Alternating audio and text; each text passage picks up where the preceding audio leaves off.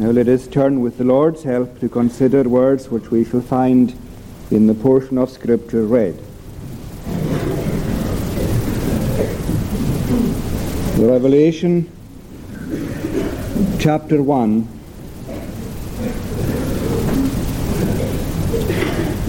we may again read from verse 4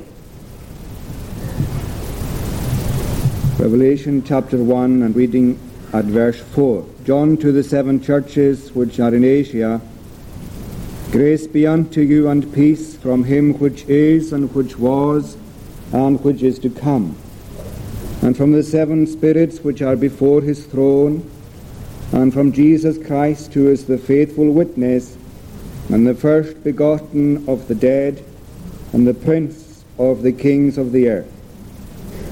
Unto him that loved us, and washed us from our sins in his own blood, and hath made us kings and priests unto God and his Father, to him be glory and dominion for ever and ever.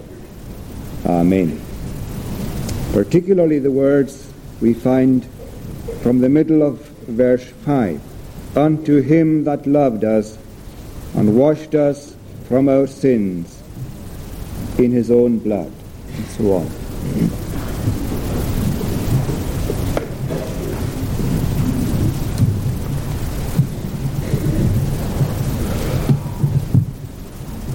We read at the beginning of verse 4 here that John is writing to the seven churches which are in Asia. And the time of writing was a time of particular trial and difficulty and persecution for the church.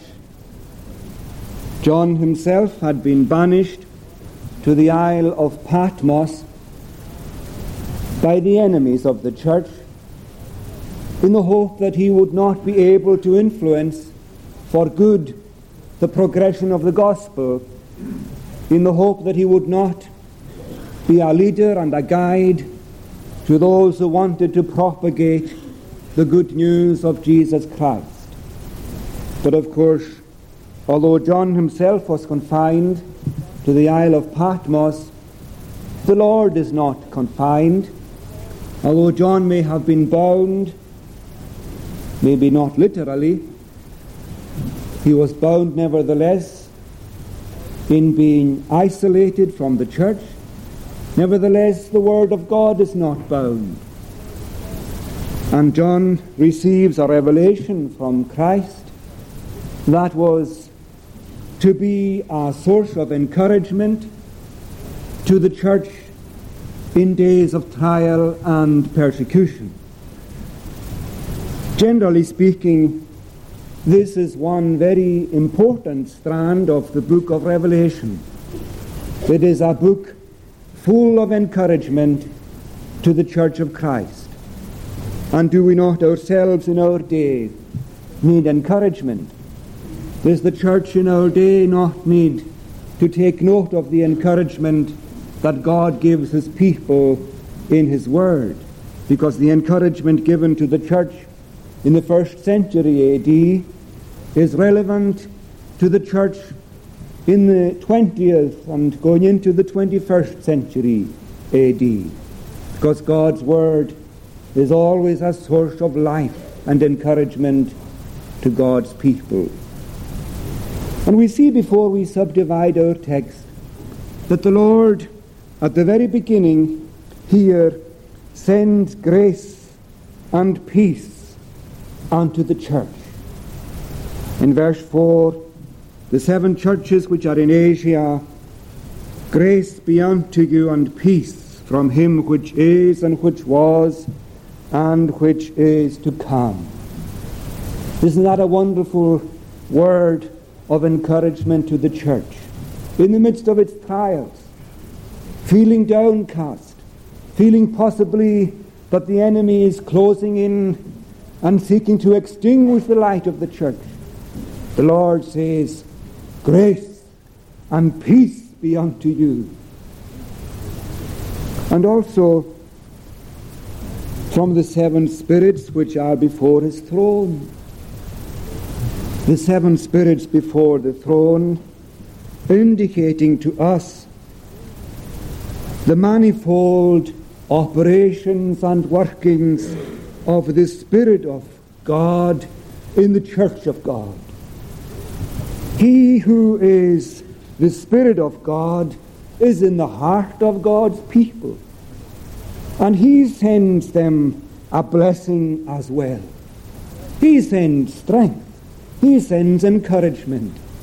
And in the way that He Himself sees fit, He will give them all that they need to meet up with all the circumstances that this wilderness journey presents to them. Isn't that a great comfort to yourself today? And also from Jesus Christ, who is the faithful witness, the first begotten of the dead, and the prince of the kings of the earth. I won't say anything about the two previous points, the first the faithful witness and the first begotten of the dead, but focus for a moment on the third thing that he says, the prince of the kings of the earth. In another place, the scripture says of our Lord that he is King of kings and Lord of lords. And however much the kings of the earth may rise up against the church, however much Satan with all his wiles will try and undo the work of the church as it is carried through in the strength of the Lord and according to God's word.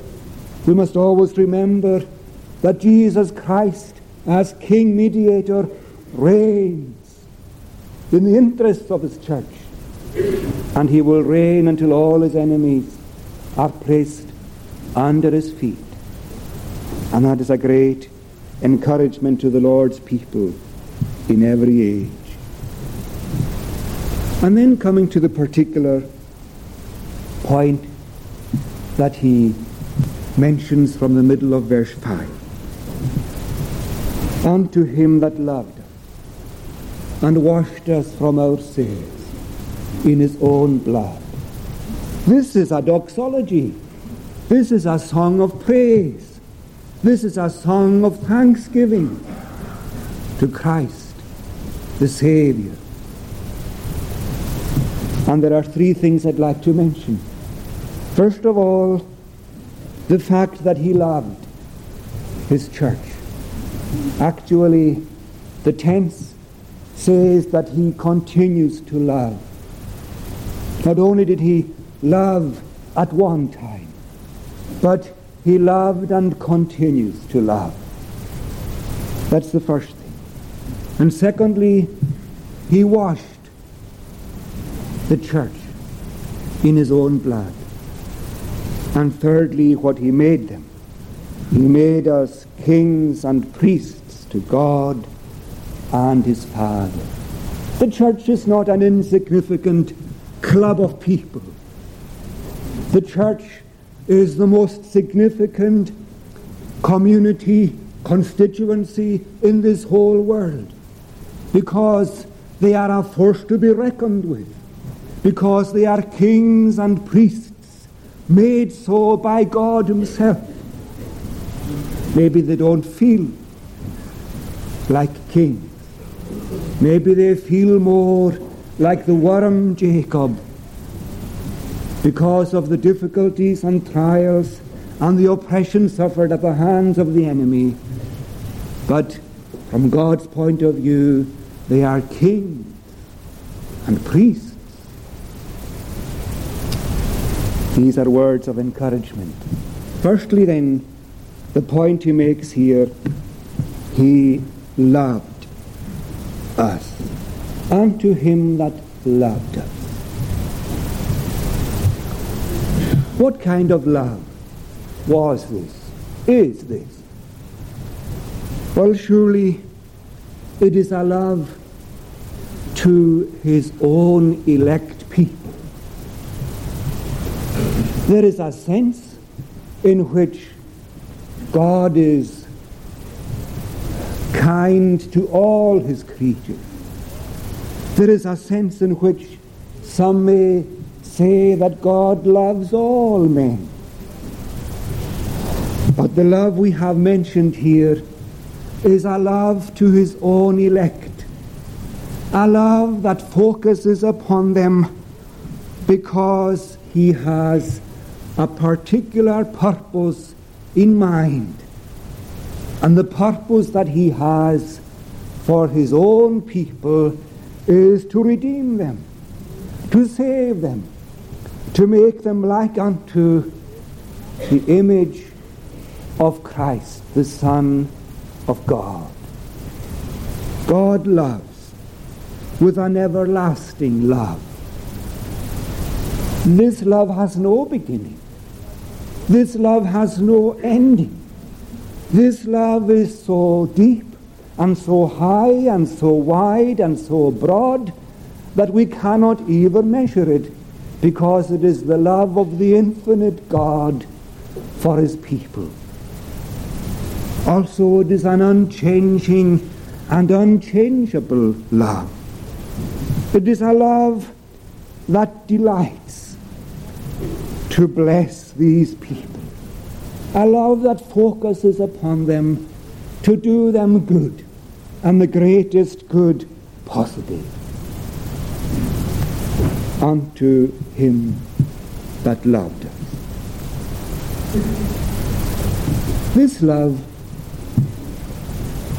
is a love for individuals.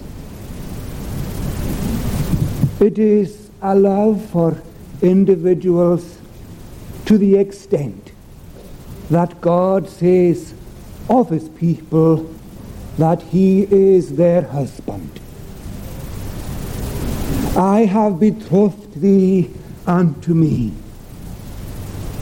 I have betrothed thee unto me forever. And you cannot say, generally speaking, that one betroths oneself to a mass of people as such. This betrothal must be between individuals. And that is what we have in the love of God to his people. So that the Apostle Paul can say for himself, He loved me and gave himself for me. The Lord's love for you as a believer is a particular, individual, personal love. He loved us. And to what extent did he love us? Well, there are many answers to that question, but I'm going along this particular line.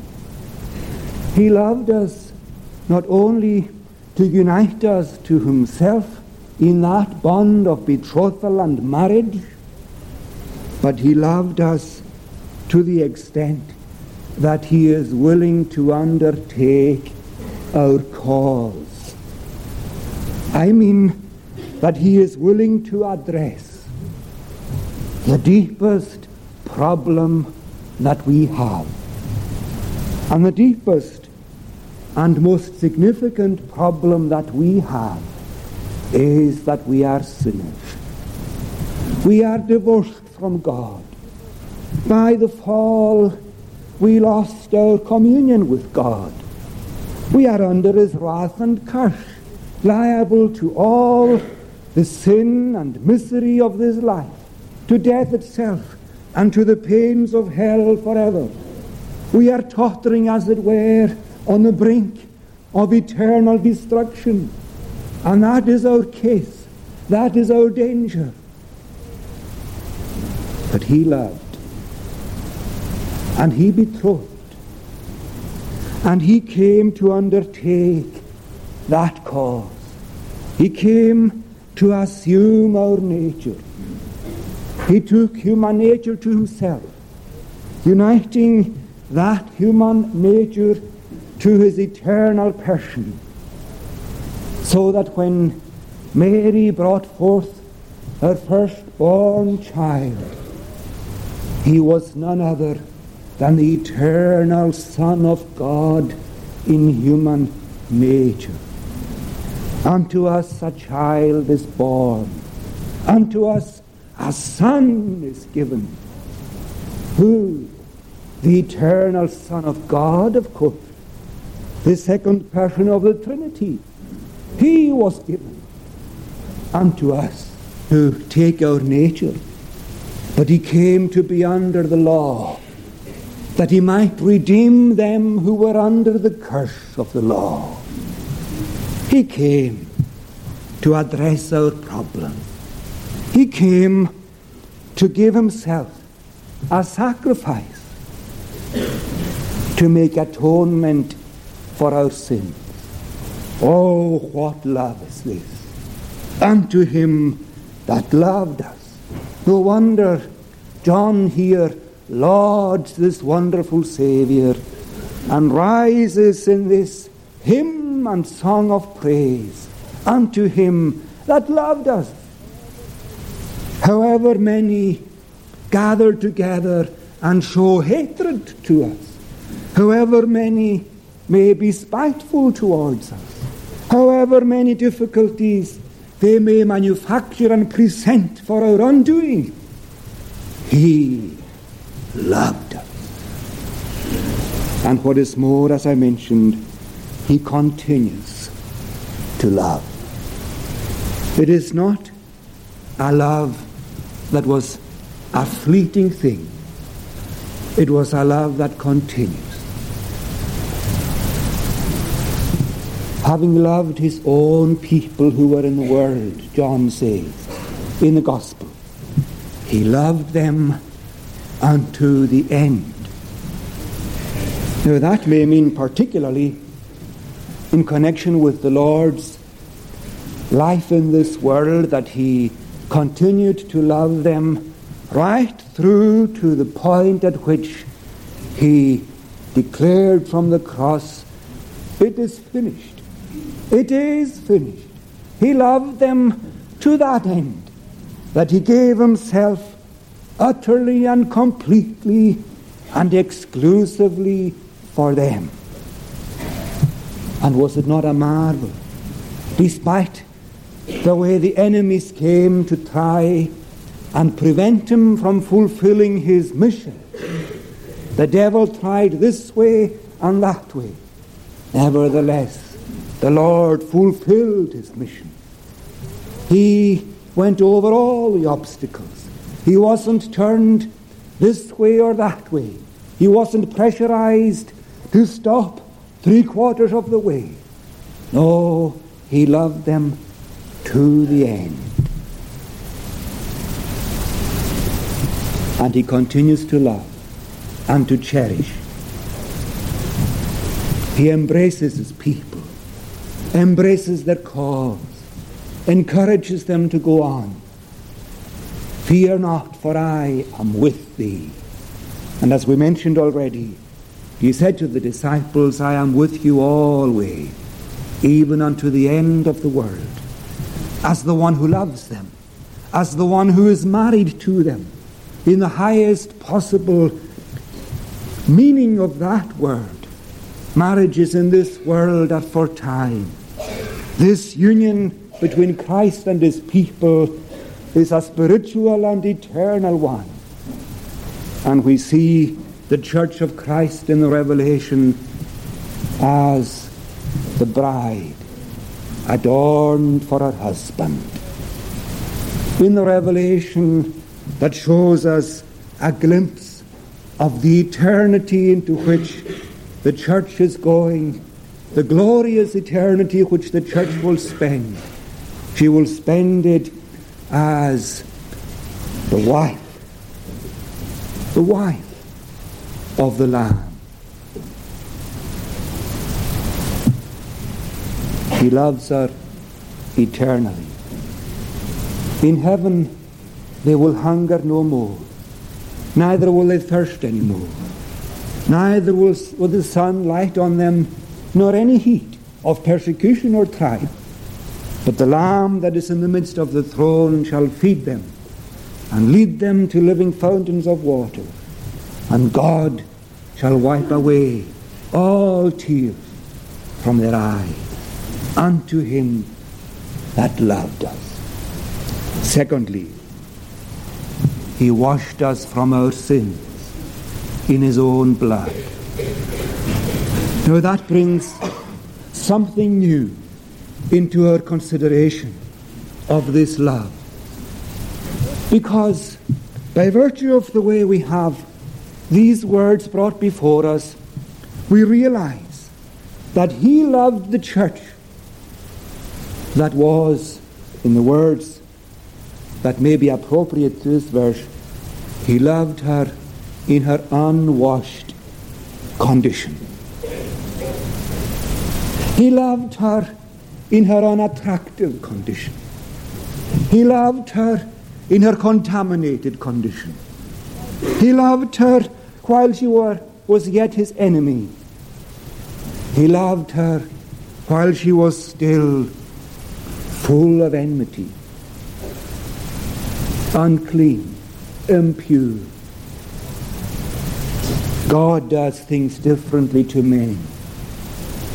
When a young woman wants to endear herself to a young man, she will try and make yourself as attractive as possible. You see that in the book of Esther. When Esther went into King Ahasuerus, along with the others whom Ahasuerus desired to see and from which company he wanted to choose a wife, because Vashti, his wife, had refused to comply with his command to come and show herself off to the nobles of the land. And you see that it is there written that Esther went through a particular process of preparation and beautifying before she went into the presence of the king. But the church of Christ is different. It is not for anything that Christ saw in her that he loved her. It is not for any beauty that she might innately have possessed that he loved her. It was not for any particular achievements that she may have had that he loved her. She had no achievements. She had no innate beauty. She had no attractiveness because she was dead in trespasses and sin. She was far from him, rebellious in every fibre of our being against him. And these, these uh, sentiments are expressed by others who said of Christ, We shall not have this man reign over us. And to him that loved us and washed us. While we were yet enemies, we were reconciled to God by the death of his Son. He washed those who were putrefied with sin. He beautified those who were scarred with sin. He gave them all that they needed so that they would be beautified and make like unto himself. He washed us from our sin in his own blood. What does this mean? Well, surely the blood of Christ means something particular. I cannot wash anyone in my blood, neither can you. But Christ's blood is significant because it is sacrificial blood. He gave himself a sacrifice to satisfy divine justice and reconcile his people to God. You see, sin, as it were, bound these people up. Another translation for the word washed here can be loosed. He loosed us from our sins in his own blood. And sin attaches, and the guilt of sin attaches to individual people because the law binds sin upon them. The demands of the law, unfulfilled and unanswered, they automatically bind people in sin. And how then were these people to be loosed from this bondage, loosed from this guilt, washed from this impurity of sin? Well, there was only one way, and that way is highlighted here that he washed them or loosed them from their sins in his own blood. How can that be? Well, the words, I believe, are speaking of his work of atonement. The words are speaking of the sacrifice that he gave for them. So that on the basis of Christ's magnifying the law, making the law honorable, giving the law every requirement that it asked for on behalf of these people, he satisfied the demands of the law. And it's as if the bonds or bands of the law must yield regarding these people because Christ answered all these requirements on their behalf. The other way of looking at it is this that Christ gave his blood that they might be made clean. The fountain opened to the house of David and the inhabitants of Jerusalem for sin and uncleanness. That fountain is available.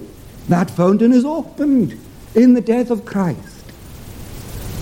And the words we have here are speaking particularly, I believe, of the cleansing or washing of justification rather than the cleansing or washing of sanctification. That Christ opened the fountain, and those who come to avail themselves by faith of this shed blood will know that they are justified on the basis of what Christ has done. There is a fountain, the hymn writer said, filled with blood, drawn from Emmanuel's veins, and sinners plunged beneath that flood lose all their guilty stains. He washed us from our sins in his own blood. Have we come to that blood yet? Have we come to avail ourselves of the power and efficacy of the blood of Christ, of his finished work? That is basically what the blood of Christ means. His sufferings unto death for his people. We mustn't be too literal about his blood, although his blood was a literal reality, and his pouring of his blood was a literal and historical occurrence in the world.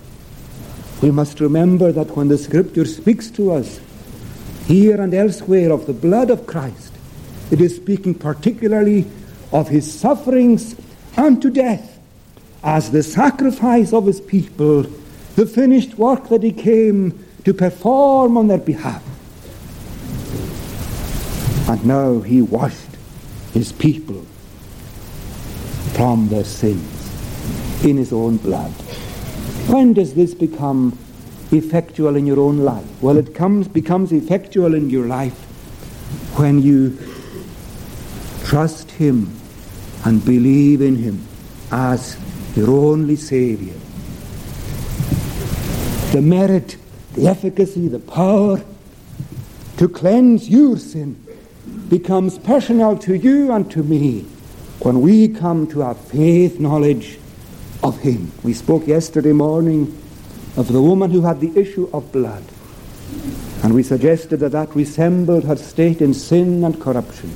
But once she touched Christ, the power of all that he was as Saviour, as it were, channeled through to her, dealing with her problem and cleansing her sin. And so we see here, he loved us and washed us in his own blood. Thirdly, what he made us, what he made his people.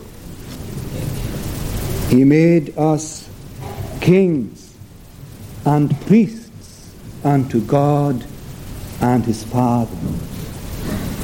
Mentioned already how significant these words may be to a church downcast, to a church suffering persecution in the days of John. He says, You are kings and you are priests. In what sense are the people of God kings? Well, the people of God are kings because they have been given a kingdom. They have received a kingdom of grace which cannot be taken away from them. Isn't that a marvelous thought? Whatever else you might lose in this world, you may lose all your money, all your property, you may lose your health, your strength, whatever else. You will never lose what the Lord by grace has given you by way of an eternal inheritance. Fear not, little flock. It is your Father's good pleasure to give you the kingdom. You may not feel like a king or a queen, but actually, this is what the Lord makes his people. They are significant people. They are people who have great possessions. And as they exercise their kingship, in what areas do they do so? Well, they have power over sin. Or you say, that's not right. I feel sin beats me on every turn.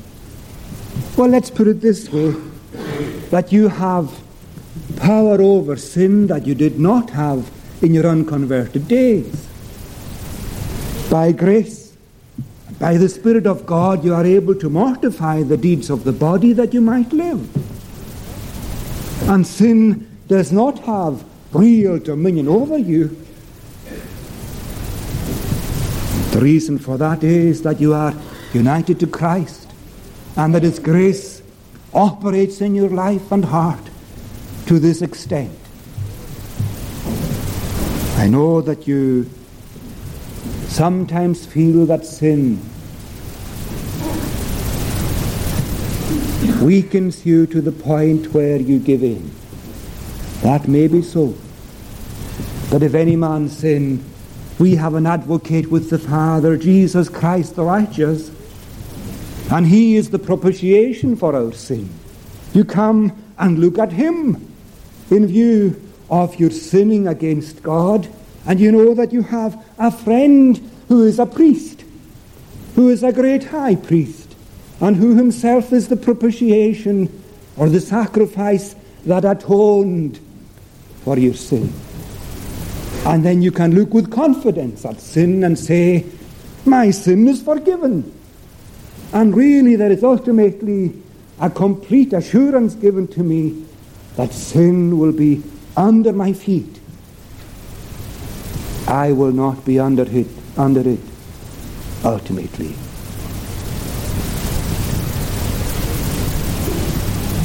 One more thing. He also made his people priests. As priests, they offer up spiritual sacrifices of prayer and praise. They don't up, offer up sacrifices to atone. They don't offer up sacrifices to make reconciliation. They don't perpetuate the sacrifice of Christ like the Roman Catholic Church perform in the Mass. The people of God have no part in that because Christ himself has finished it all, and he with one sacrifice has forever made perfect them that are sanctified. Once and for all, he made atonement. But the way the people of God are priests, as I mentioned, is through their sacrifices of prayer and praise. Yea, he says, even their bodies are given as living sacrifices to God day by day. Another way of looking at this kings and priests may be translated a kingdom of priests. In other words, all of God's people are a people who pray. And all of God's people are a people who have a reason to praise. And we see John here giving us an indication of the way he saw things and the reasons he saw to praise and magnify the Lord for all he is and all he has done for his people. Unto him that loved us and washed us from our sins in his own blood. Unto him who hath made us kings and priests. Unto God and his Father, to him be glory and dominion forever and ever. Amen. And may we all be able to enter into that doxology even this morning. Let us pray. Thank thee, O Lord, for thy kindness to us, and pray that thou wouldst help and strengthen us in all that we need to do in thy name. Continue with us, we pray thee. Continue to enlighten our minds upon thy word, and give us to know thy strength and enabling. Forgive our sin for Jesus' sake. Amen.